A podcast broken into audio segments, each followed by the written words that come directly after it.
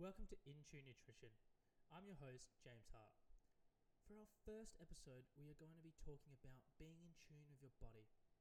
Hey, have you ever noticed that in our fast paced society, we can lose touch with our inner voice? I'm not talking about negative thoughts, but our hunger signals. Research has shown that being distracted while eating encourages us to overeat, essentially ignoring those hunger pains. Eating actually requires our attention and being distracted in front of the television is associated with overeating.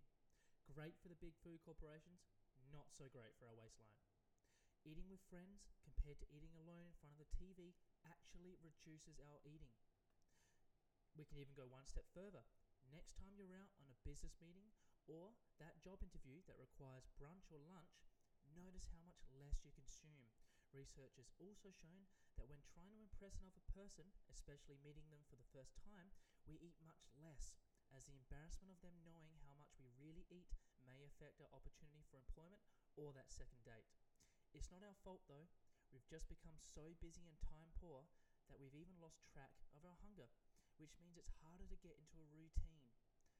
One study back in 2013, which is a while ago, but still valid, in 81 subjects they were measured for the desire to eat, for example, hunger, fullness, and motivation. They were, accept, they were assessed before and after the intervention. The results showed that those watching television consume much more than their social counterparts.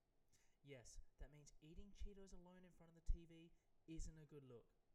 Watching television decreases our desire to eat, yet we eat more whereas eating socially with friends results in an increase in desire to eat, we consume less. I find that quite fascinating. So there you have it.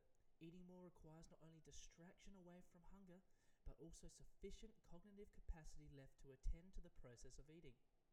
It does take a bit of thought to eat and keeps us in tune with that inner voice. But don't worry though, even though time, commitment, and 5G network are against us in terms of blocking our hung- hunger signals, there is something we can do about it. Here's a solution to staying in tune. Instead of filling a large bowl of chips, lollies, or even your favorite chocolate when Netflix and chilling, use a smaller bowl.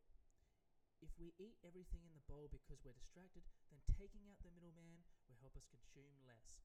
Ideally, it's better not to have these foods at all but we all treat ourselves every now and then. Hmm, what about when driving though? Well, we've all been there, late for work, caught in traffic, or late coming home and you've just bought yourself a nice burrito filled with beans, guacamole, rice, tomato, and a beautiful garnish.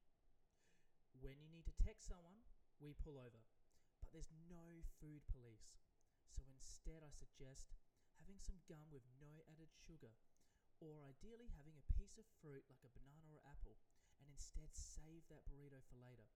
This will reduce your hunger and train your body to wait longer before eating a big meal. The longer you wait, essentially the hunger goes down, meaning you should be eating less when you get home. Thanks for tuning in to InTune Nutrition. If you have any questions, please email me on intunenutrition101 at gmail.com. That's intunenutrition101 at gmail.com. Your questions may be used in future episodes.